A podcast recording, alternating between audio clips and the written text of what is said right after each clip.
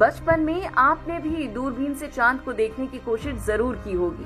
पता है धरती से इसकी औसत दूरी तीन लाख चौरासी हजार चार सौ किलोमीटर है। चांद, तारे और अंतरिक्ष को पास से देखना हर किसी का सपना रहा है और इसी सपने को सच करने में टेलीस्कोप ने हमारी सहायता की है। लेकिन क्या आपको मालूम है दूरबीन के आविष्कार से पहले सब ये मानते थे कि धरती सौर मंडल का केंद्र है और बाकी ग्रह और तारे इसके चक्कर लगाते हैं। इतिहास और विकास के इस एपिसोड में बात होगी एक अनोखे यंत्र की। आज इस वीडियो में हम जानेंगे कैसे दूरबीन का आविष्कार हुआ, इसके आविष्कार से हमारी सोच में क्या बदलाव आए और भविष्य में इनमें क्या बदलाव होंगे।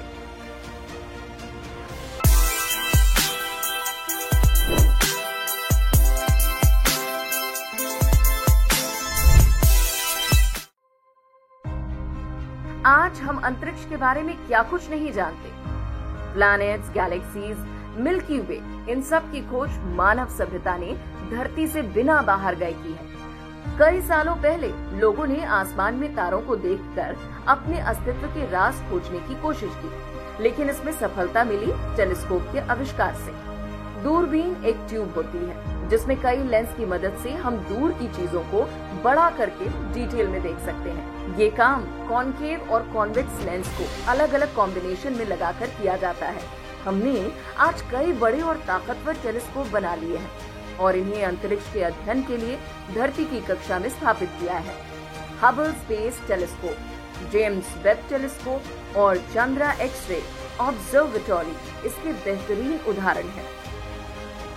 वैसे तो दूरबीन कांच के लेंस से बने होते हैं, लेकिन हाल ही में भारत के नैनीताल में स्थित Aryabhatta research institute of observational sciences ने विश्व का पहला लिक्विड मिरर टेलीस्कोप बना लिया है।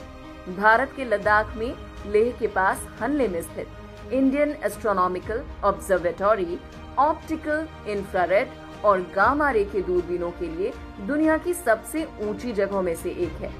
ये Indian institute of astrophysics Bengaluru द्वारा संचालित और चौदह हजार सात सौ चौसठ फीट की ऊंचाई पर स्थित है।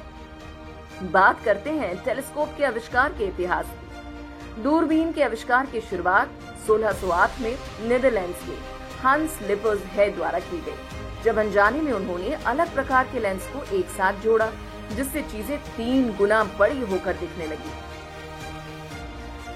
गैलीलियो गैलीली जो आसमान में तारों को देखकर उसके रहस्य को खोजना चाहते थे, उन्होंने लिपरशे की दूरबीन जैसी एक और दूरबीन बनाई जो चीजों को आठ गुना बड़ा कर दिखा सकती थी। अंतरिक्ष को अपनी आंखों से देखने के बाद बहुत सारी चीजें मालूम हो। इससे पहले सब ये मानते थे कि धरती सौर मंडल का केंद्र है। आधुनिक टेलीस्कोप्स के द्वारा हमें ब्रह्मांड की उत्पत्ति, इसकी आयु तेरह दशमलव पाँच अरब साल और हमारे सौर मंडल की तरह अनगिनत सौर मंडलों के होने का पता लगा है। साथ ही हमने कई खोजें की हैं, जिनमें गैलेक्सीज, सुपरनोवा, गामा बर्स्ट और ब्लैक होल भी शामिल हैं।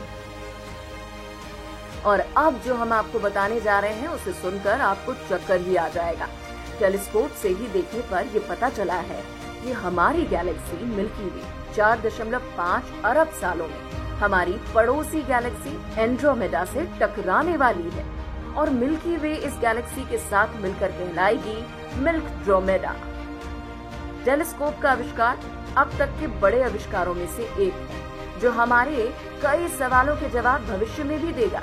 उम्मीद है ये वीडियो आपको पसंद आया होगा। मिलते हैं अगले वीडियो में एक नए टॉपिक के साथ।